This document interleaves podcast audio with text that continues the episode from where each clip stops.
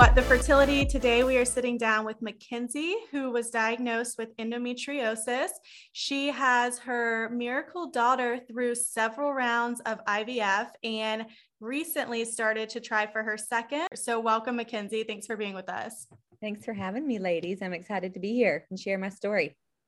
We're so excited to hear it. So, I would love to be just taken back from the beginning. If you could kind of just share with listeners how you even found out you had endo, because that's mm-hmm. probably really the beginning of your whole journey to conception. Yes.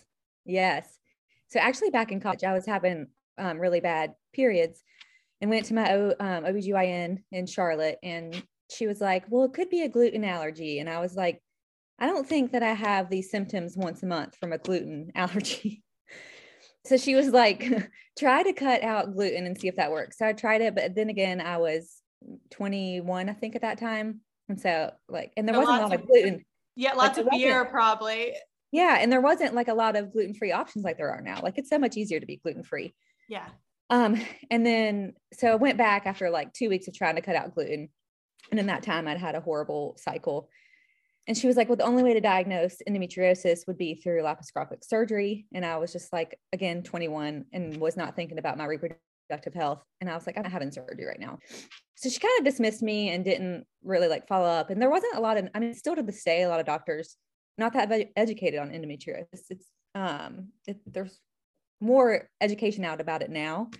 Um, so she just kind of dismissed me and I was just kind of like whatever and just dealt with the the horrible periods and got on a different birth control to where I would only have four cycles a year instead of one every month. Wow. Just to like give me breaks because my periods were so bad. Um, and so fast forward to when we got engaged, I got off birth control to get like my body ready because I'd been on birth control for so long. and um, that was probably the worst thing I could have done because the birth control was kind of curbing my endometriosis and keeping it from growing. And so getting off of it, it just sent it into like overdrive. Um, I didn't know this all until it was a little too late. um, so then we got married in 2016. I went to that same doctor and had like the preconception conversation, just like, what do I need to be doing anything different? You know, can we do the prenatal testing and all that kind of stuff? Um, and then she was very dismissive. She's like, I can't believe you've only been married for a month and already in here trying to have a baby. And I was like, okay, well, first of all, we're 31 and we both know that we want kids. And I'm just nervous that we're going to have issues. And that's so anyways, your business. Like, right. I ended up leaving her. Like I left in the middle of the appointment. She upset me so much. I can um, see you doing that. doing that. Good for you though. I mean, yeah, you clearly already had a, a, difficult diagnosis. And I mean, gosh, it sounds like you were in a lot of pain, like planning your wedding, getting married and wow. Yeah. Yeah. And so my sister-in-law is a nurse practitioner in Charlotte. So I called her and I was like, I need um, a good OBGYN, one that's, you know, understanding, will listen to me. And she's like, there's this one, she's, um, she's a newer, she's younger, but she's got fresh ideas. And um, so I went to this new OBGYN and I was her first kind of like infertility patient, even though we didn't know what we know now. And so she was like, normally they say try for a year and then come back. Well, she was like, let's, since your age, when you know you want kids, let's try for six months and then we'll come back in. So that was in January. She told me that. I came back in July and she started doing all like the tests that she could do in the office to rule out things. And so she's like, well, uh, right now you have unexplained infertility, which is like the worst thing to hear. Like, the worst. The worst. like, I just want an answer, please. And so, you know, when you're at OBGYN, the um, ultrasound techs, they don't have the ability to like explore. They're just go told to go in and look at something, and then yeah. they go and look. So they don't get to explore. So she's like, I'm going to refer you to a fertility doctor. So she did, and he does the ultrasounds, like in Charlotte. This fertility doctor does, and in the first like two minutes of the ultrasound, he was like, "You have an endometriosis. I can see it on the ultrasound." See, that blows my mind because like like you originally said a few minutes ago, you're like it's still to this day not really like an initial diagnosis because it's right. so invasive. I would always like push like do I have endo? Do I have endo? And my fertility doctor also did the scan and he's like no, like your scan looks good, but I'm like but you how can you I guess it's can you kind of tell a little bit? Yeah, and like my um ovaries were kind of mo- like not where they were supposed to be. Um that's so exactly he just, what he said. Like you can yeah. see by the position of them. Yeah. Um, and so he really wanted me to do surgery like right then and there. Um, and I was just like stubborn. I was like, no, I'm ready to have a kid. I want to do an IUI. And I yeah. respect him because he did listen to me. Yeah. Even though it probably, he probably should have made me do the surgery first. So we did an IUI in November. So this was a year after we got married. And obviously didn't work. And being on all those meds, I think I did letrozole for that one. And it just, again, sent my endometriosis into overdrive um, and it obviously didn't work. And so he was like, we, we can't do any more fertility treatments until you Get have surgery. So that was. Other, do you mind me asking what other symptoms you had? I know you said you had really bad like cycles, but what other like endo symptoms did you have? Um, bowel movements were really painful. Um, I mean, the pain was so bad that I would throw up. It, oh was my like, god, so painful. Um, those are like the main things. Yeah. Bowel movements would be painful like all throughout because it would when they did the surgery, they found out that it was like all over my colon too. Wow. Um, yeah, so it's crazy. So November is when he said I have surgery. Of course, I had to wait three months because he couldn't get me into the OR. It's always a waiting game with infertility. Um, so I had the surgery in January of 2018 and ended up with stage four endometriosis. My right ovary was like in the center of my back. Um, it was all over my colon. It was it was pretty bad. The surgery just normally takes like an hour and a half to two hours. It took three and a half hours just to clean me out. So um, after that, he put me on birth control like immediately coming out of surgery um, because he didn't want me to have a cycle while recovering because he's like, that's just going to be so painful. So while I was recovering for the next three months, I was on birth control and it's kind of nice. It was a forced break um, from all the stuff. I didn't have to think about anything. It was just living my life recovering from surgery, and recovery wasn't that bad, thankfully. That's what I was going to ask you because I mean, I feel like laparoscopic surgery in itself is pretty intense, and then for it to be three hours. Yeah, um, I actually got really lucky. I mean, I couldn't. I was a nanny at the time, so I couldn't work because I couldn't lift the kids for two weeks. But um, other than that, I mean, it was nice. I just got to lay around. That sounds nice to be able to work. yeah. I mean, you might as well get something out of it, right? Right. um, but like after two days, I was back to my normal self and feeling good. I mean, you look pregnant after you come out of that surgery. I don't know if do y'all follow Olivia Culpo on Instagram? Yes, I yeah. do. And I think you even sent me a picture after, like I know this was years ago, but yeah. you sent me a picture of what you looked like afterwards, and you literally looked six months pregnant. Yeah, God, insane. So crazy. Yeah. Um, isn't that crazy? That's what you look like when you do meds for like egg retrievals and stuff oh, too. I'm like, this God. is not fair for the brain. right? Oh my gosh, it like messes with you so much because you obviously want to get pregnant and it's like, right. It, but you're not. Right. um, so that was January 2018. And then April of 2018, I had my first egg retrieval. We got 12 eggs, 10 were fertilized. No, 10 were mature, eight were fertilized, and we ended up with five embryos. Um, and since awesome. I was under, oh, yeah, that's great. Great. So happy. And since I was under 35, they didn't do any genetic testing or didn't see a reason to, um, since I didn't have egg quality issues. And so we did um, a fresh transfer actually, which is unheard of. I feel like these days. Yeah. Um, and it didn't work. That was in May. And after that, kind of walk listeners through what a fresh transfer is because I I don't think yes. we've had anyone on the podcast that's done a fresh transfer. Yeah, um, I know because they don't really do them. They like to control all your hormones now. Mm. Um, so it's normally five days after your egg retrieval. Um, and it's hard for me to remember that because that was what four years ago. Um, but and you start after you come out of your egg retrieval, as long as you don't have like a crazy amount of eggs that you're at risk for OHSS, they'll go into a fresh transfer. If you do, they'll let everything kind of calm down and then do the frozen transfer. Um, but they let the embryos grow to day five, which is also nerve wracking because you're going in for a fresh transfer. It's all it's nerve wracking, fresh or frozen. But when you're going in for a fresh, you have the, the state already planned. You're already doing the progesterone shots, the estrogen, getting your body ready, so, and you're hoping that there's an embryo to transfer. so, do you you would you don't do any of the progesterone before the egg retrieval? You just basically start right after the egg retrieval. Yeah, I think it was like a day or two after the egg retrieval. That's so much on your body. And it don't, and yeah. I know like we're all saying they only, most clinics just do fr- uh, frozen now because it's shown better results. I'm yeah. assuming that's just because like your body gets a break and can get back to baseline. And they can, yeah, baseline, and then they can control exactly how your hormones are. And like, I don't remember like the uterine lining scans with the fresh transfer. I don't remember them doing that. I don't, I remember them counting like limixes. So true. Um, so it's just I don't. Interesting. uh, It makes sense why they do frozen transfers. now.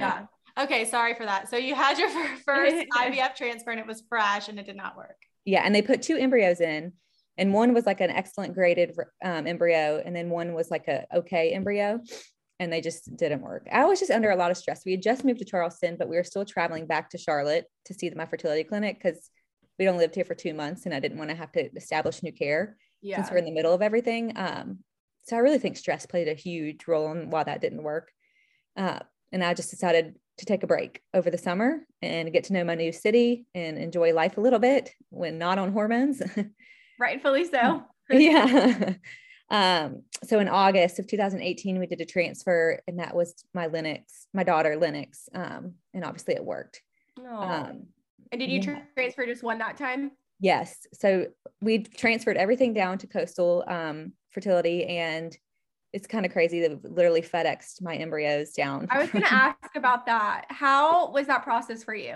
Because, like, we have, so we adopted three. And so, obviously, my son is from one of them. So, we have two others that are frozen in Michigan. And I'm like petrified to move them. Like, know, so it I'm was like, I need scary. to go to Michigan every time because I'm Yeah. scared. yeah. Um, so thankfully the offices like help you. They, I mean, they're familiar with this. They give you all the information to call. And I think it's called Cryoport is who I, we used. Um, but it, it's literally through FedEx on the froze, like a con- temperature controlled truck. Crazy. Gosh, Literally, I mean, how crazy is that? Like, your kid is just chilling on a, I know. I on a truck. That's insane. yeah so my fertility clinic in charlotte called when they left and then um, coastal called me when they got here So um, so it's it was nice because it's only a three hour drive um, Yeah. michigan i would be nervous you know i mean it was nerve wracking even like the three hour drive but yeah.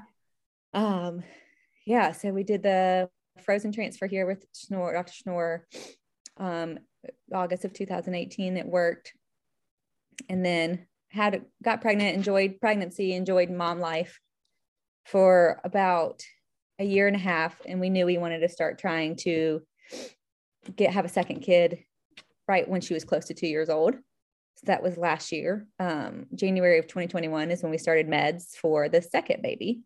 That's such an and it's just so interesting to hear like yes IVF worked etc like that's so exciting. I have my daughter but like you're still and I know you've always said this which has like helped me get through things. You're like I'll always be a part of the infertility community. Like this is how I have to have my children. Right. And it, it just it doesn't stop like after you have a baby. Um no matter what your journey is just because you were successful one time doesn't mean infertility stops. Like i'm considered what they now have secondary infertility you know?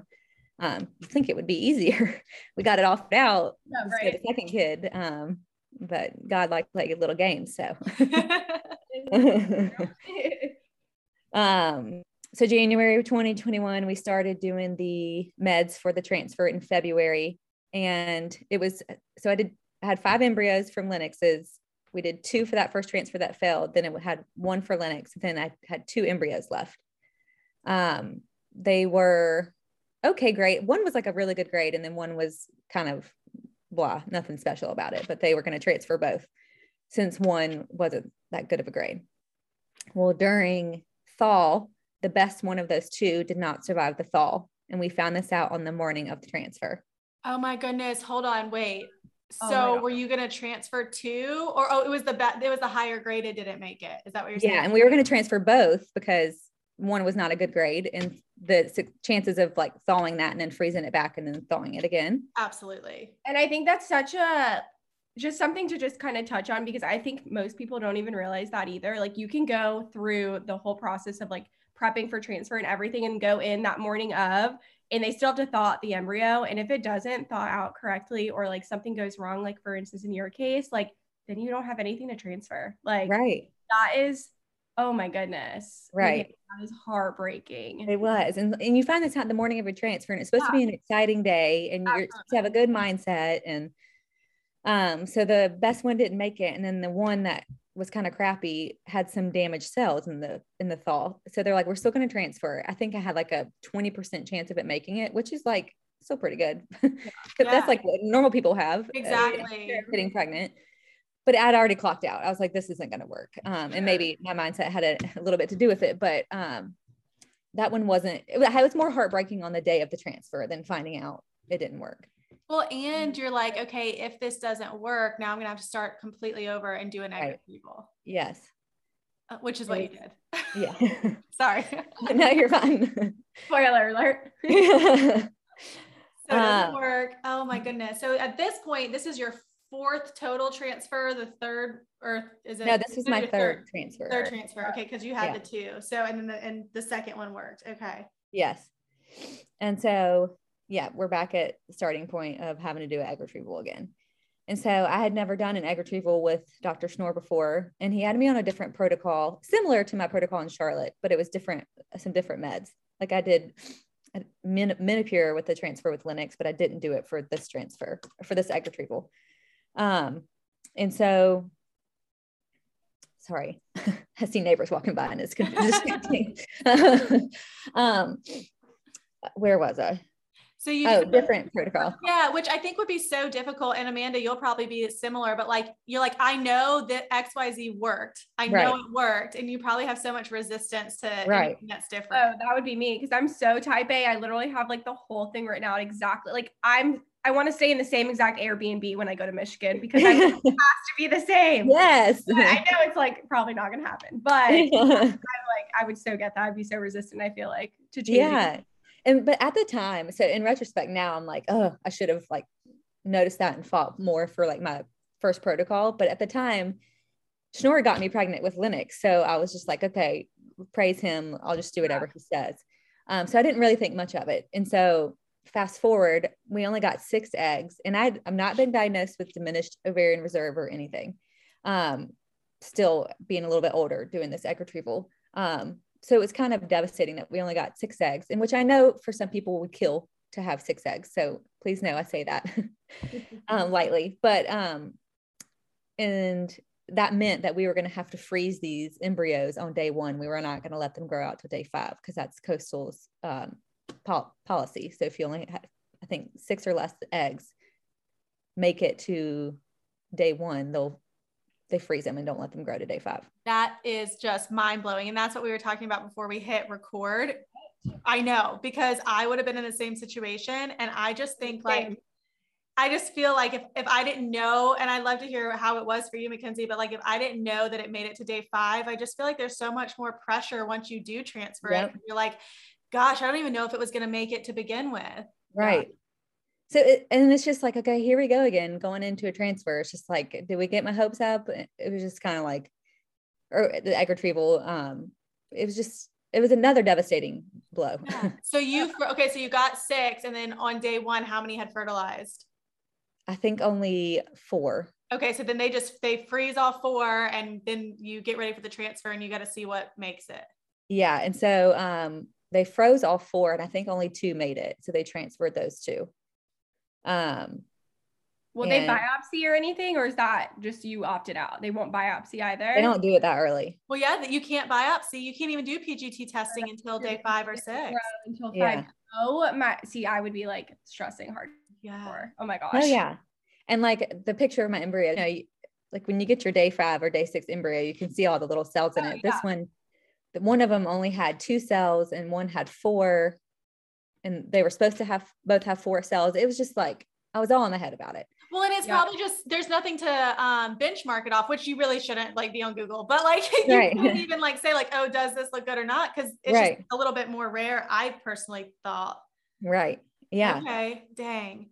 So um, and then I knew if this didn't work, we here we are at ground zero again, having to do another egg retrieval. And I didn't have great results from last time. So I'm just like, last summer was like a hard, I was in a, a dark place. Oh my gosh, it I forget that it's only 2022. So this wasn't even a year ago. No. And if you don't mind me interrupting, like, because Yeah. I've always been really curious about quote unquote secondary infertility. And I know your story, you started with IVF, but like, how is that when you're raising like your daughter, who's such a miracle, and then you're Yeah. also in such a depressive state with trying to have a second? Yeah. It, I mean, it was hard. And then like, if it seemed like every one of my friends was getting pregnant um, with their first or their second or their third. And you're just like, y'all look at your husbands and you get pregnant. And this just does not seem fair. Yeah. And like, I grew up being like a babysitter and nanny. I went to school for elementary education. Like everyone calls me the baby whisperer. Like if I had it my way, I would have four or five kids. but that's just not in our our books. Um, so it was just it was devastating. And then you also have people you feel like you have to still be grateful for what you have, and I am. But it's like I always pictured myself as a as a bigger family. I was an only child, so I knew I wanted to have more than one kid, mm-hmm. and it's just it just didn't seem fair that I had to work so hard to get this. Absolutely, I know y'all get. yeah, no, I, I really appreciate you sharing that because that that has to put even more stress on you. You're like, well, and now I can't like openly not complain, but I can't openly even talk about my for IVF stuff because people right. are like, oh, well, you already have a daughter, which is so unfair. Yeah, I was just gonna say, have you gotten that a lot? I feel like probably listeners can totally relate to that. Like, that yeah, family members, friends are like, well, you already have a child. Like, yeah. Well, so um, Kat's gonna die at this story. I don't. I might have already told you, Kat, but whenever I found out, and we'll go back to the, my storyline, but whenever I found out my third transfer last year didn't work, um, my doctor called me and he goes, he's like, You sound really emotional about this. Maybe it's time that we take a break. You know, let's just look at things we should be grateful for. You already have a kid, you have six more embryos on ice. Da, da, da. I've chills. I've chills. I, that is not something you want to hear. No. And this like, is the same day I found out it didn't work. And you're like, if I, I am thankful I have a child, you're more than I, I know how thankful you are to be a mom and to have her as your right. daughter. But it's like, I'm clearly doing IVF because I have, I feel like something's missing. So like, right no, I'm not going to just stop or like be like, oh, sorry, I guess it didn't work. Let me just go on with my day. Right. Jeez. So that that was just like another thorn in your side after a, a crappy day. Um, but anyways, uh, yeah. So yes, people have said that, including my own doctor. like, oh my goodness. oh. oh wow. Okay, so we're back to where you froze five of them on day one. Four. Four. And then two didn't make the fall. Yeah and then we transfer those two. Um, and I was a little bit more hopeful just because we gave we were given a better percentage. I think he gave us 40% of these working. Um, and I just felt like maybe this is our time because it'd been we've had like bad news after bad news after bad news.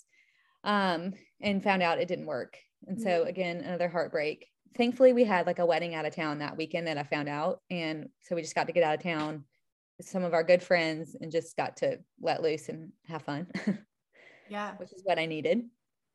I thought I was going to take a break. Um, but since I didn't have any embryos on ice, I was just like, there's, I can't be wasting any time. Like I need to take advantage of my eggs while I still have them. So we did another egg retrieval. We started gearing up for that in July. So that transfer was in June. We started gearing up for the egg retrieval in July. And he put me, he treated me like I had low ovarian reserve. Um, he was like, we're just going to go for it. Um, so I was like on Lupron depot shots for a while before the transfer and testosterone cream, which those side effects are so fun. Amanda, you did both of that, right? You, I know you did the testosterone. Did you do Lupron as well? I did. Yeah. Mm-hmm. I did both of them. Yeah. I did better um, with the testosterone. I don't know if uh, Sorry, I just had to walk and grab Ben fast. Hey, but, uh, last part with what you said, McKensie. I was saying, um, he this next egg, the last egg retrieval, he treated me like I had low ovarian reserve, so I did Lupron depot shots and testosterone cream. Um, and I was saying the testosterone side effects were so fun. yeah, I like, like barely got any like really bad side effects. If anything, I felt like really good on it, and I think I said really? I on another pod, like on another episode we did, but I legit felt like I had like all this energy. Like I just was like, I didn't really have any weird side effects. I know some people yeah. got like acne and just like yeah hormones and everything, and I was yeah, good.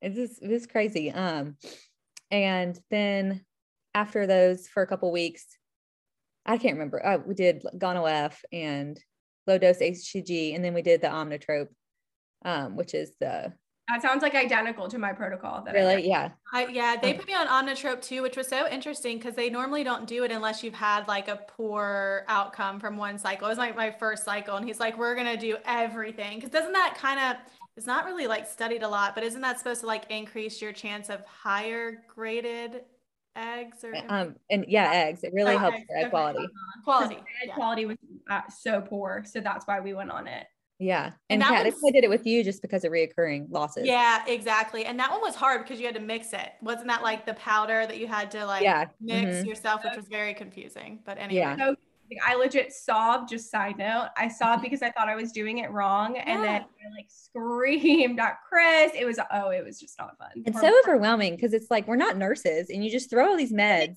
like give you it and they're like, good luck. Like, uh, yeah. Like, when I first started IVF, I was like, wait, you mean like I have to do it? Right. Like, the doctor's office. They're like, yeah, you got this. So I'm like Googling YouTube, like everything. Yeah do it. Oh yeah, my mom had like zero trust, zero trust me. She's like, "I'm sorry, you can't go get the nurse to do that. You're gonna do it." And I was like, "Yes." it's so crazy, and now I'm just like, "Oh, I gotta give myself a shot." Okay. Oh, now we're pros. It's true. Yeah.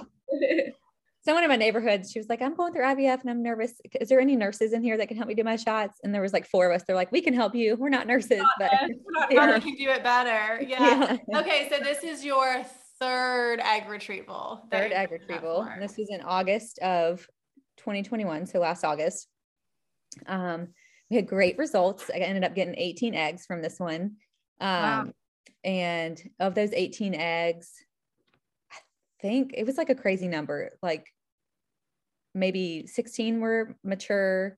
Um, and then of those 16, 11 were fertilized. And then, like, on I don't, when do you get the next results after you fertilize? I can't remember, like day two or day three? day three, but I think every clinic kind of does it different, but yeah. So day three, I still had 11 embryos oh in the, gosh, in the running. Amazing. Yeah. Yeah. Um, so I'm like a huge proponent on the Omnitrope. I'm like, that has to be it. um, and then by day five, I had, or day six, I had seven um, embryos and I had, I think five, day five, and two day six embryos. That's awesome. Those yeah. are really, really good. No, actually, I'm sorry. To day five, I had um I had 11 make it all the way to day five. I ended up with only seven that were came back genetically normal. I'm like kind of laughing over here because we did our egg retrieval at the exact same time. Like I think it was a few weeks apart. So I've never heard your results because I think you felt so. Uh, yeah, I didn't want to share with you. so bad for me. You're like, oh yeah, mine with that. But I mean, in your defense, you're like, yes, I have been through poor cycles, but and I'm gonna celebrate my own, but I'm gonna do that over here privately. Yes. I was like, I'm just not going to share these numbers with her right now. That's okay. We're all good now. That's yeah. awesome. I didn't know that. Yeah. Um, so we ended up with seven genetically normal embryos to have, which is crazy because I was like, we're not having seven more kids. I mean, I would love to, but I'm 36. So and you're kind of in the back of your mind, like, oh, thank gosh, I don't think I'll ever have to do an egg yes. again. And it finally felt like a victory, like the victory we needed because we just had not had any um, in 2021 yet. And this is like eight months after we started the whole journey for the second kid. Um, so it was like a big win. And then um, I didn't go straight into a transfer in September um, just because we had like a couple weddings we were going out of town for that's the beauty of ivf is like you can schedule it whenever it works best for your schedule. So, so we scheduled that transfer in um, october and it was like a perfect embryo like uh, 4aa is that like the best grade? I, I, don't think i would know this by now. Well i think all clinics are so different because i remember i told amanda what mine was and she's like i don't think we have that at ours but yeah, yeah. um and uh, found out that that one didn't work. And that was the most devastating blow of the whole second kid journey because it was a perfectly embryo, mm-hmm. um, genetically tested, all the things, and it, it did not work. And I was just like, I don't know what to do. Like, or maybe we're just not meant to have another kid. Um, that's where my mindset went. So we um, paused, and I was like, after my doctor told me he thinks I need to take a break, um, I was like, I'm not taking a break. And then I calmed down. I was like, I think we need to take a break. I never told him he was right though. yeah, of course not. yeah.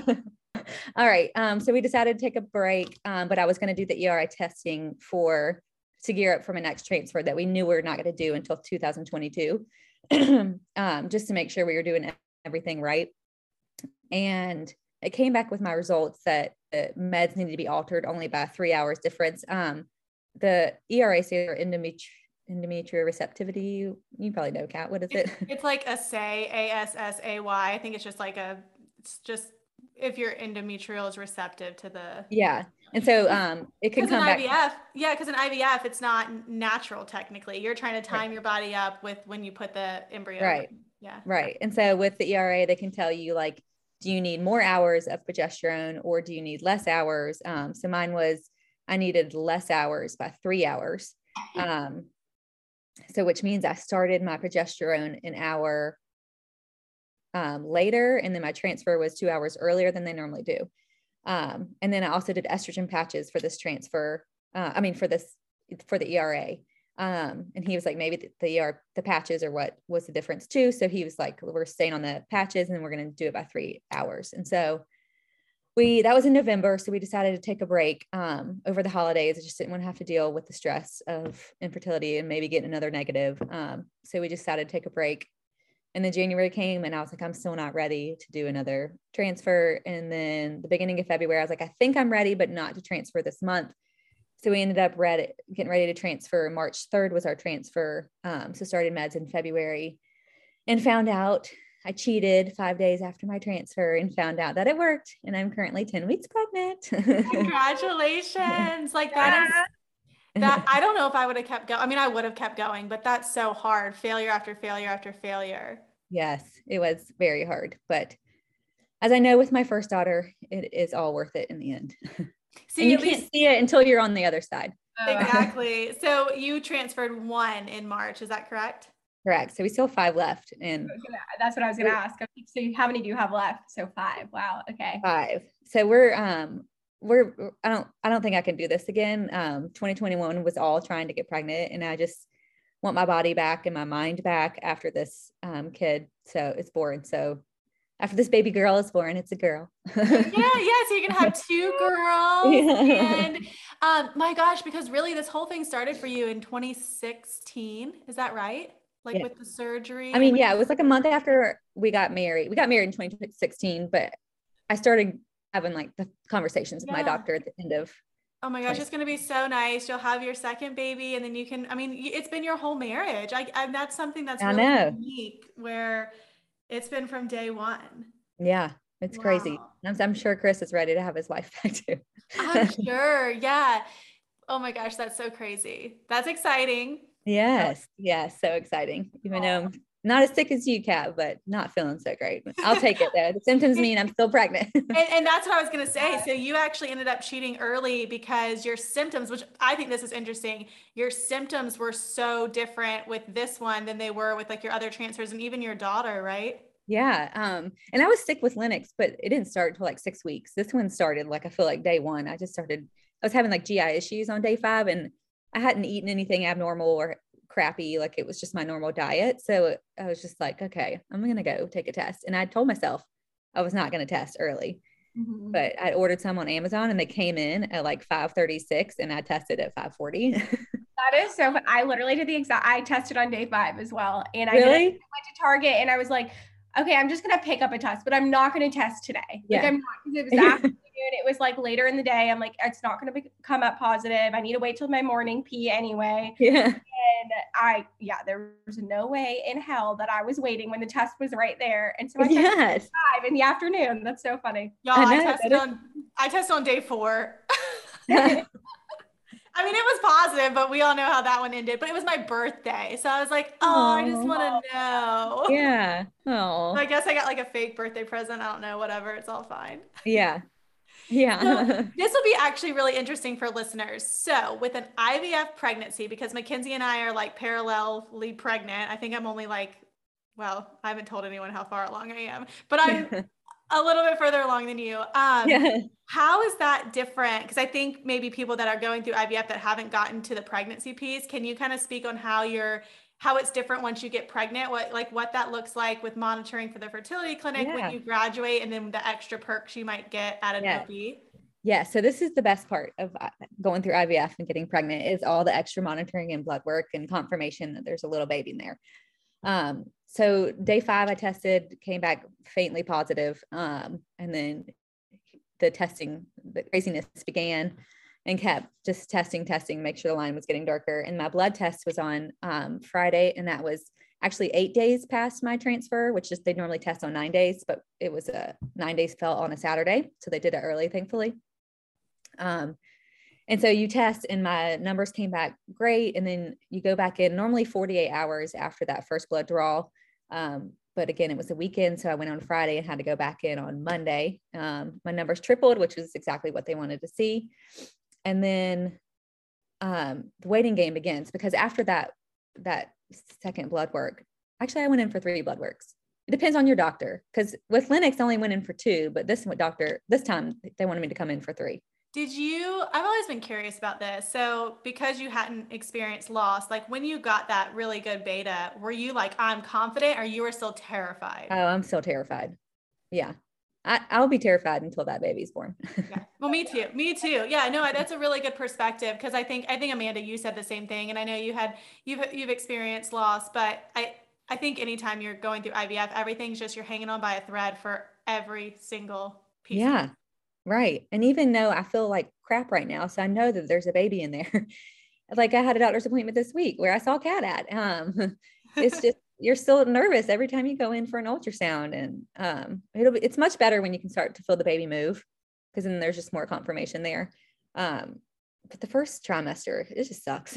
I, I, think so too. And so to, to McKensie's point, so you get these betas, be it two or three, and then there's nothing they can do for you. There's nothing they can see. There's nothing they can do for you. So then what is it like three weeks that you just have to wait? Well, no, you, it's, it's not that long. two weeks. So I went in uh, at four, I was four in two days when I went in for that second beta. So then I was four and five days when I went in for that third beta. You're so right. then you don't go for an ultrasound until you're six weeks. So it was like a week and a couple days. Yeah. That I went in for that first ultrasound. Um, and this time it was terrifying because I went in ex- like six and two days for this ultrasound. With Lennox, I went in at like six and five days for the ultrasound, just the way that the timing worked. And obviously, Lennox was way more further along, and those three days apparently can make a huge difference in the six weeks. So we were in the ultrasound room, and I see the sac, but I don't see anything in it and Dr. Schnorr, he's I can tell he's getting nervous. So he's like looking around. He's like, I see a flicker, so we're good. But he's like, we're gonna switch rooms to a better ultrasound machine. Oh room. my gosh, no. You just yeah. switch rooms. You had to like yeah. get fully dressed and switch rooms. Well. I just wrapped my robe around me and just You're like, no, we're going right now. yeah. okay. Uh, so thankfully, um, when we got to the other room, we got to see the heartbeat flickering and it was flickering really well. So it wasn't that worry, but it wasn't like I remember the picture I got from Lennox, it looked like a little, I could tell what it was. This one I couldn't. You're, I mean, you make such good points because I've had like the blighted ovum where you can't see. And so that first ultrasound, I had a full on panic attack with this pregnancy before the very first ultrasound because you're like, is it going to be empty? What am I going to see? Can, right. There is it going to be the yolk sac? But you can't because when you're getting monitored that early, one day can make a huge difference. Yeah. And so um, I I was comparing myself. Like I couldn't even relax, even though he saw the heartbeat and he was like, McKensie, we're good. The chances of miscarriage, apparently, when they can see like the heart and like measure the thing, it goes down to like 10%, 20% maybe when you're six weeks. Yeah. Not everyone gets a six week appointment, obviously. Um, so people don't always get that lucky news. And so he was like, You're good, McKensie. We're going to see you at the eight week appointment. It's fine. But I still just didn't relax. Thank God, Charleston, um, what was it, Charleston Midwives? Oh yeah. so what the fertility has a local support group and we have there's what nine of us that are currently pregnant out of the 60 girls and so we've removed ourselves and we're all now in like a new pregnancy group which is amazing. But yeah. I guess someone sent us a link. They were like they're doing training. Um, these ultrasound techs ultrasound. training. Sign up if you want some free ultrasound. So everybody, all of us signed up for it. so and that just happened to fall on my seven week because um, with IVF you get a six week ultrasound and then you don't go back till eight weeks. So that's another two weeks. It's always I feel like it's always two weeks that you're waiting. I think it depends on the clinic. I or the OB too. Like I so because I'm getting um like all my transfers are in Michigan. So all my monitoring is here in Charlotte. And so I'm going to my OB, not like a fertility clinic. Oh, okay. And, oh. Yeah, because I so my original fertility clinic that I used here in Charlotte before I did embryo adoption, I would have been at the fertility clinic, but because my clinic is out of town, they had to work with my OBGYN. And so I went every week. I went at four weeks, five weeks, six Shut up. I swear. I went every single week and got an ultrasound. That's amazing. That is amazing. I will say with, with reoccurrent loss, apparently there's research shown that early intervention and early monitoring actually makes a difference. And my doctor is so cute. He's like, I will see you every six and a half, seven days. oh, I, I mean, yeah, I, I got a scan at six and a half, seven and a half, eight and a half, nine. Yeah, I oh, I think by 12 weeks, then they push me out by like two or three weeks, and that's just too much. yeah. well, with um th- with the the training that they were doing, I've lucked out to have an ultrasound every week starting at Yeah. six weeks. Yeah. So seven weeks at the the ultrasound training, their machines were like insane. Did you go, Kat? I didn't go because they were only doing first trimester, and by Oh, the that's they, right. they did second trimester, but they were all booked up. And I think I was like third. I was like right just turned 13 weeks, so I was getting Yeah. out of the. So their technology was insane. They um they're like, we're just gonna do a tummy ultrasound just to see just for the training. And they could actually see the baby from the tummy ultrasound at seven weeks. Wow. Like um That's yeah. that's insane. Yeah, because know. I, didn't switch till I think nine and a half weeks that they did that. Yeah. I mean, and you couldn't like, there's no way they could have measured or anything like that or see the heartbeat, but they were just like, um, and they don't do that on the tummy that early because it's not safe. Um, Yeah. but it was cool just to see. And then, then when they did the transvaginal and it, it was, I was like, Coastal, y'all need to step up your ultrasound. That's awesome. And that's at the Charleston Birth Center, I think. yeah, that's what it is. Yeah, Yeah. Charleston Birth Center. So that's more like the holistic, natural birth center that they have here in Charleston. Right. Awesome. Um, have anything like that in Charlotte more. I think there used to be one, and I think it went did. closing. It did. I'm originally from Charlotte. So Okay, yeah, I remember that closing. It was, I think, right around when I moved here. really. yeah. Um, and so then went back to Schnorr at eight weeks, and you could see the baby much better than the first time I was there. Measured everything, graduated. See you later. Don't ever want to see you again. um, and then had a nine or yeah, a nine week ultrasound this past week at my OB, and everything was good. It was hilarious. McKensie and I were both, I mean, it just was random. Like we were both at the doctor's. It was yesterday, right? Thursday. Thursday. I don't know Yeah. what the days are. Thursday, and I'm getting worked up, and one of the MAs comes in and says, "Hey, she has an ultrasound first. and all." And I said, "Yeah, I'm sorry. I'm like really psycho. I added it on last night." And McKensie's head flips around, and she's like, "Hey, Kat." so yeah, you had a great ultrasound. I had a great ultrasound. Yes. Everything.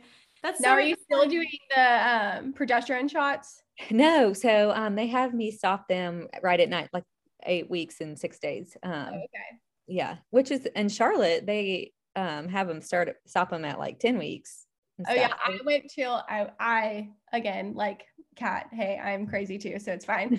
but um, I yeah, I went till 13 weeks. I was like, I'm not stopping because I feel like it's the only thing that's like making the baby okay. And so I Yeah. like, but they told me I could have stopped at 10 weeks, but yeah yeah, I didn't.